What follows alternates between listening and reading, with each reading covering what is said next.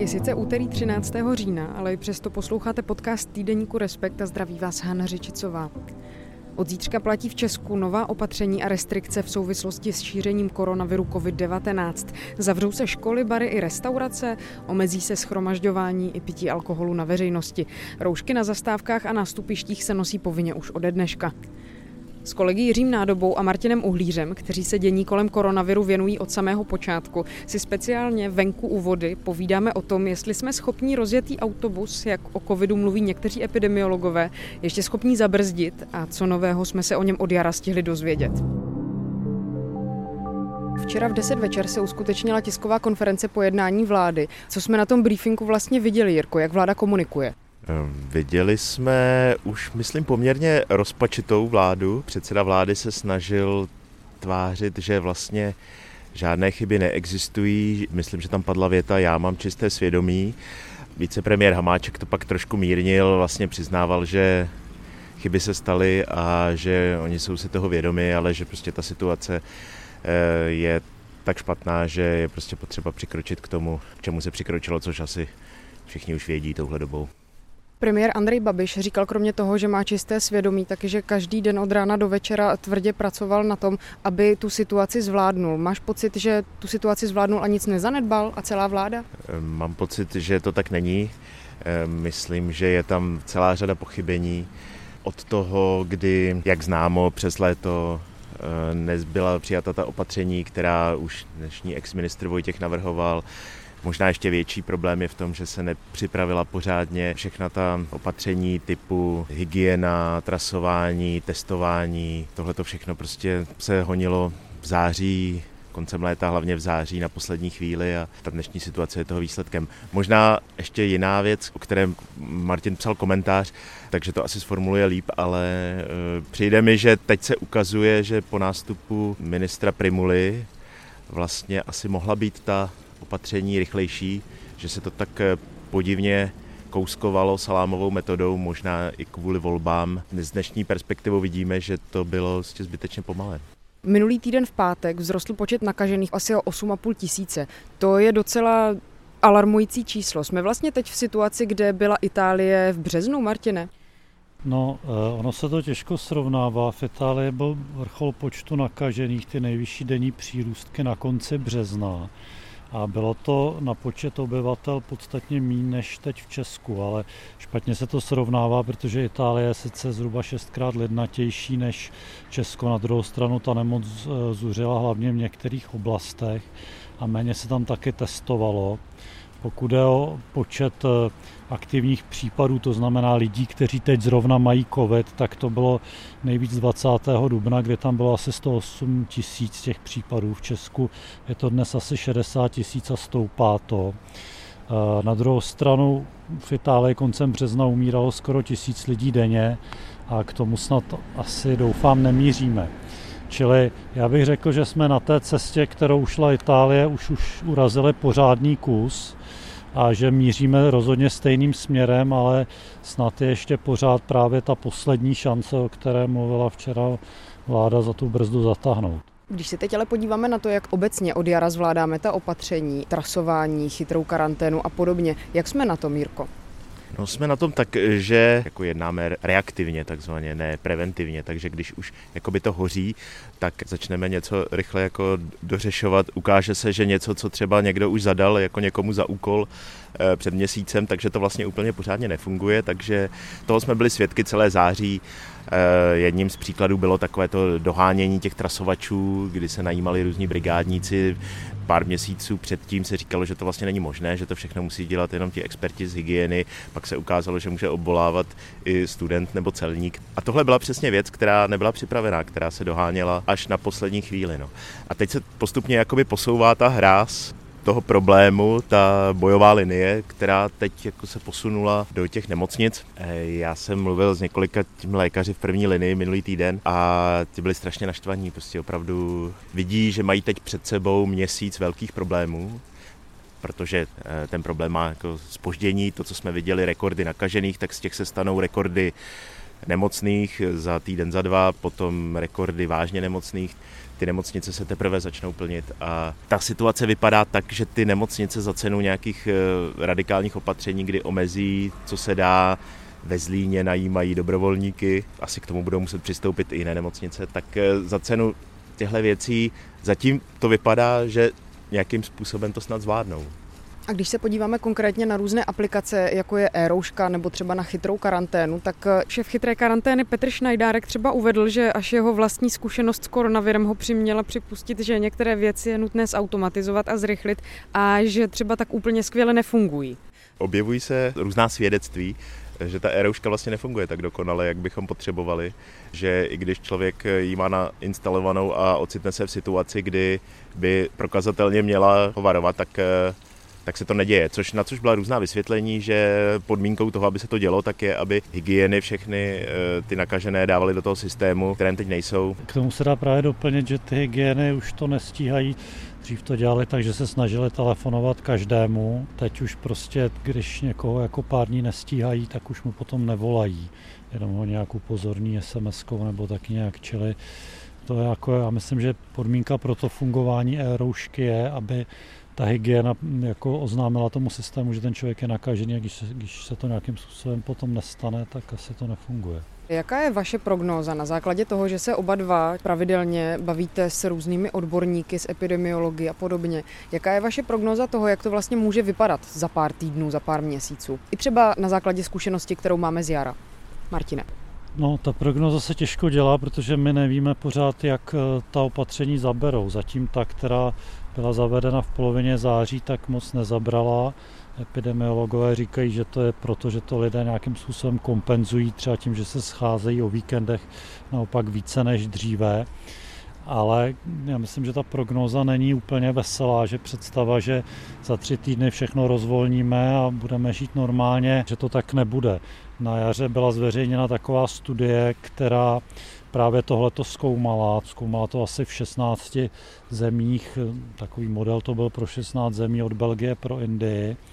A ta zjistila, že vlastně pokud chceme udržet tu epidemii pod kontrolou, aby lidé zbytečně neumírali, tak by vždycky 50-denní lockdown mohl být následován asi 30 dny relativně normálního života, kdy se pořád ještě testuje, trasuje, a udržují rozestupy, ale už jsou třeba otevřené školy a tak. A pak po těch dalších 30 dnech eh, zase prostě na 50 dnů lockdown.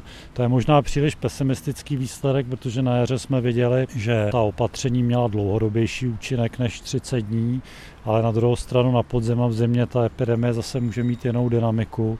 Čili prognozuje se to špatně, ale čeho já se hodně bojím je, že kdyby se to podařilo těmi opatřeními nějak jako trochu skrotit eh, před Vánoce, takže se potom řekne, uh, užijeme si Vánoce, pojedeme na hory, budeme lyžovat a to je prostě situace, kterou ten virus úplně miluje a že pak v lednu zase zamíříme do katastrofy. No a v tuhle tu chvíli nám mnozí jako lidi vyčítají, že je to takové zbytečné strašení a panikaření a že vlastně to, co si způsobíme tím lockdownem, tou uzavírkou, takže ty škody jsou vlastně větší ale bohužel to je prostě nutné brát tak, že je to výsledek těch chyb, které jsme udělali. Ještě co se týče toho výhledu, tak eh, dobrou ukázkou je Izrael, země, s kterou vlastně se můžeme docela srovnávat. Oni mají zavedený také celostátní lockdown. Jejich vlastně rekord byl 9 tisíc denních případů. Izrael je o něco menší země než Česká republika, takže to zhruba odpovídá na ten náš rekord. A ten jejich plán toho exitu z lockdownu exit z lockdownu, to vlastně to se bude hodit. To má trvat čtyři měsíce, až někdy do ledna. Víme teď v říjnu o koronaviru víc, než jsme věděli v březnu a v čem třeba? Martine. Tak eh, rozhodně víme, rozhodně jsme asi o něco lepší schopni zvládat ty těžké případy. Máme některé léky, máme remdesivir, eh, umíme nasazovat léky na potlačení té přehnané imunitní reakce. To znamená, že ta léčba je asi trošku eh, zvládnutější, než byla v těch úplně, na tom úplně samém počátku epidemie. Víme, že vlastně zatím se neukázalo, že by se ten virus nějak změnil, že by zeslábil, zmutoval. stal se méně nebezpečným, respektive v genetice toho viru to zatím není vidět. To znamená, pokud by se to stalo, tak muselo by se to stát nějakým způsobem, který jsme zatím nepochopili a to je extrémně nepravděpodobné. Studií je, je řada, ale v poslední době tedy jsem nezaznamenal nějaký úplně převratný poznatek, který by pohled na ten virus nějak zásadně proměnil. Prostě je tady od země, zkoumáme ho a uvidíme, jak se ta situace bude vyvíjet do budoucna. Jiná věc, v které jsme možná trochu moudřejší, je, že skutečně teď už vidíme ty následky toho, když se ta situace, myslím celospolečensky, podcení. Tak na jaře jsme si vůbec neuměli vlastně představit, eh, do čeho se ženeme. Ta reakce byla vlastně obrovská panika. Eh, všichni se báli, zůstali doma, poslouchali to, co jim ta vláda řekla. Přes léto se to úplně otočilo. Vlastně ta reakce u velké části lidí je velmi jako podezíravá k tomu, ignorují to, bagatelizují, vlastně je to takový akt vzpoury pro mnohé.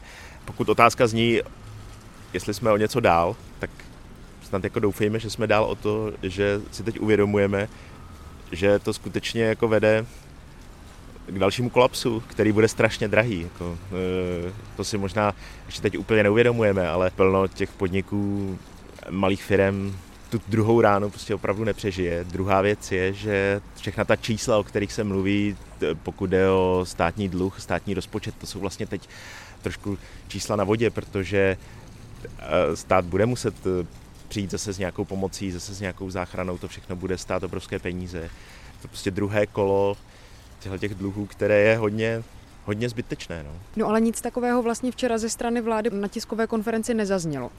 No tam se řešilo to, že ministr Havlíček na tom pracuje, ale já myslím, že oni něco připraví. Jako samozřejmě oni do konce týdne tam padlo, že nějaké kompenzace budou. Ta logika je taková, že pokud musíme něco zavřít, protože to prostě vyžaduje zdravý obyvatel, tak to musíme udělat bez ohledu na ty škody, protože kdybychom jako nechali běžet hospody nebo cokoliv jiného, u čeho objektivně je vyhodnoceno, že tam k té eh, nákaze, k tomu šíření dochází, tak eh, a nezavírali jsme jenom kvůli tomu, že si to jakoby nemůžeme dovolit, tak se nám to stejně jako bumerang vrátí, protože ta čísla budou narůstat a ta ekonomika se stejně zavře.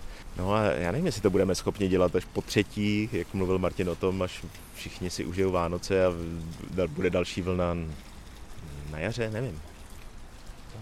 Ještě k tomu, eh, co se změnilo, tak je tady jedna věc, která se možná nezměnila, která by se měla změnit a to je skutečně ta ochota naslouchat tomu, co teda nám říká věda o tom viru, že vlastně od, od zemi, od jara víme, eh, jaký je ten eh, převládající pohled na to, že to je virus, který zřejmě ta epidemie může mít do jisté míry sezónní průběh, ale Eh, spíš to bude tak, že se ten přenos v létě trochu sníží, než by úplně vymizel, že se to může šířit i v létě. Víme to, co také zaznívalo od začátku, že, že, má, že to má obrovský potenciál vymknout se kontrole a zahltit nemocnice. Všechna tahle ta nebezpečí známe, ale spíš jako by si mnoho lidí prostě odmítalo přiznat a stále hledalo nějaké alternativní teorie, které prostě bohužel se nepotvrzují. Když se ještě na malou chvíli zastavíme u těch nemocnic, Jirko, a třeba u jejich kapacit, které jsou k dispozici potenciálně nemocným koronavirem, ty jsi navštívil nějaké lékaře v první linii, navštívil si několik nemocnic v České republice.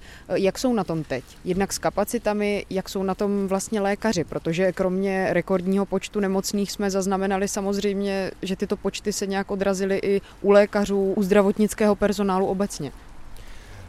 Jak jsme na tom teď je vlastně eh, obtížné říct, protože ono se to opravdu rychle mění. Za ten minulý týden vyskočil počet těch nemocných, kteří leží v nemocnicích s koronavirem, ať už jde o ty lehčí nebo těžší případy, přes 2000, myslím, že za ten týden nebo za 10 dní, že to bylo na dvojnásobek. Jo. Takže to je opravdu ta čára eh, na webu Ministerstva zdravotnictví, ty čáry jsou, když trošku člověk hledá. Ten graf eh, nově nemocných je opravdu jako raketově roste. Co jsem viděl v těch nemocnicích je, že oni to vysvětlují tak, že italský scénář, čímž se myslí zahlcení těch nemocnic, takže vlastně na jaře nastal tak trochu obrazně řečeno pro tu jinou než covidovou péči. Jo? Tam prostě přišel příkaz, zastavte všechno, co se dá dělat, nevíme, co se na nás žene na jaře, eh, zastavte všechno, co se dá zastavit a budeme řešit jenom covid. Přišla rychlá rázná opatření, jak jsem říkal, lidé poslouchali, ten, ta vlna nemocných do těch nemocnic nebyla tak velká, jako je teď. V Budějovicích mi říkali, že tam teď leží s koronavirem víc lidí, než kolik jako prošlo za celou tu jarní vlnu skrz tu nemocnici. Ta čísla jsou opravdu úplně někde jinde. No. A zároveň ale ty nemocnice dál se snaží dělat ty další operace, tu další péči. Eh, tam hraje roli třeba takový jako zajímavý faktor, že ty nemocnice se snaží udržet eh, v chodu to všechno, co eh, mají naplánované.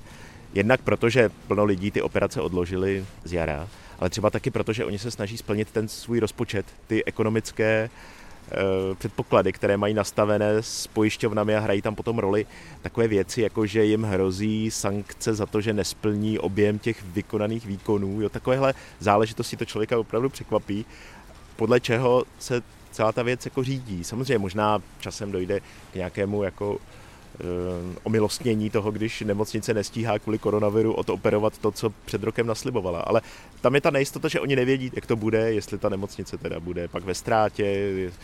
No a ti lékaři říkají, že vedoucí infekčního oddělení v nemocnici v Českých Budějovicích, jmenuje se Aleš Chrdle, ty pocity eh, ten minulý týden připodobňuje k tomu, když někdo veze autobus plný lidí přes Alpy a sjíždí potom dolů, tak je potřeba v tom autobusu včas zařadit jako nižší rychlost, protože když se ten autobus trochu rozjede, a to se teda opravdu některým řidičům stávalo, kteří tam jeli třeba poprvé někdy, eh, tak už tam pak tu nižší rychlost nedá a ten autobus havaruje. No, to je taková pěkná analogie toho vlastně, v čem se pohybujeme, kdy je prostě potřeba začít brzdit včas, jinak se to moc rozjede a pak už brzdit nestíháme.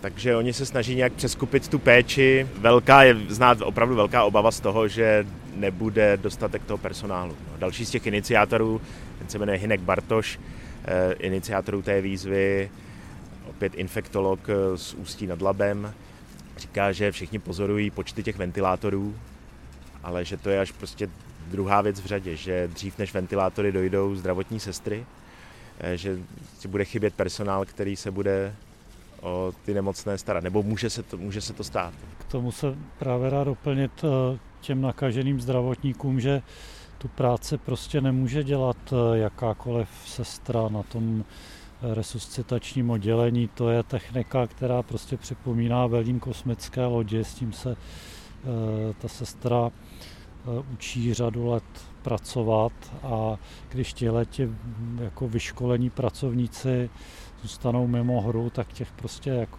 těch není nekonečné množství. A ještě se k tomu dá říct, že vlastně všechny tyhle ty informace o tom autobuse, kde řidič nemůže už pak podřadit, protože to jede moc rychle, o tom vlaku, který ne, nelze zabrzdit, o tom, že pravděpodobně, ne z největší pravděpodobností přijde na podzem druhá vlna, tak všechny ty informace máme už od začátku, od jara. To je to, o čem jsem mluvil předtím, no, že informace máme, ale jako by se z nich ta politická reprezentace ani veřejnost nedokázali poučit. Pojďme se ještě na chvíli vrátit k těm různým kompenzačním programům. Diskutuje se o programu pro kulturní pracovníky a pracovnice, jedná se o kompenzačních programech pro restauratéry. Co si vůbec stát může dovolit? Tam je určitá rezerva v tom, že vláda si nechala ve sněmovně schválit pro letošní rok navýšení schodku státního rozpočtu na ten eh, pověstný půl bilion korun tam je určitá rezerva, kterou eh, vláda patrně bude chtít využít, ale jakoby to je samozřejmě všechno relativní, protože ten stát má schopnost si ty peníze půjčit. To není tak, že bychom měli v eh, kase posledních pár milionů a teď jsme jako rozmýšleli, komu je ještě dáme a komu už ne. Ten stát si samozřejmě může půjčit víc, asi si nejspíš i půjčí ještě víc. Eh, jen je potřeba myslet na to, že je to prostě strašně drahé a že ty dluhy nemusely, nemusely být tak vysoké. Jo.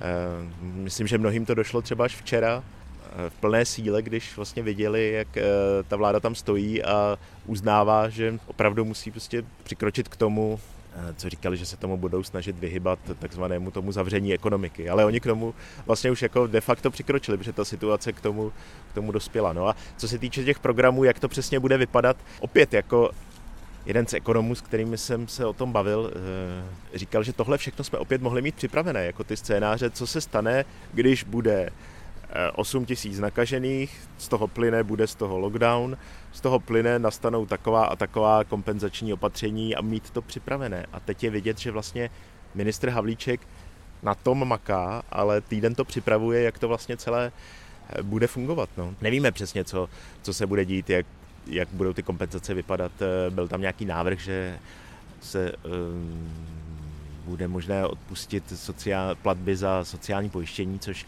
ti podnikatelé vždycky chtěli, ale pak se ukázalo, že to vlastně nejde, protože by se to muselo odpustit úplně všem a nelze jako vybírat komu ano, komu ne. Tak se hledá nějaká cesta, jak to, jak to vymyslet, uvidíme. Myslím, že to bude známé jako rychle. Mě jenom napadá s velkou nadsázkou, jak dlouho to takhle je možné ještě dělat. Jak dlouho si budeme říkat, stoupá počet nakažených a nemocných, zavedeme nějaká opatření. Počet klesá, rozvolníme opatření. Počet zase stoupá, zavedeme různá opatření. Jak dlouho je možné to takto dělat? Až do přinesení vakcíny, nebo jak dlouho vlastně, Martine? Ta studie, o které jsem mluvil, jak modelovala tu epidemii v těch 16 zemích od Belgii po Indii, tak ta dospěla k závěru, že to bude trvat nejméně 18 měsíců. Tady jenom dodávám, že se bavíme o studii nebo modelu, který přinesla univerzita v Cambridge a který je dostupný na jejich oficiálních stránkách. Pokud nebude vakcína, tak je to na léta.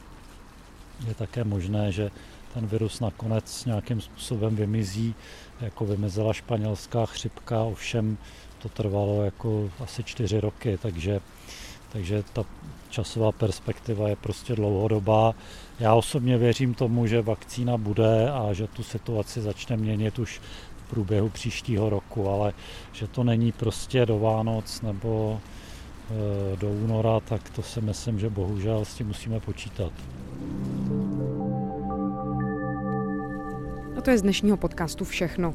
Na webu Respekt.cz k tématu najdete odemčený článek o deseti mýtech kolem koronaviru a samozřejmě spoustu textů a rozhovorů na témata jiná.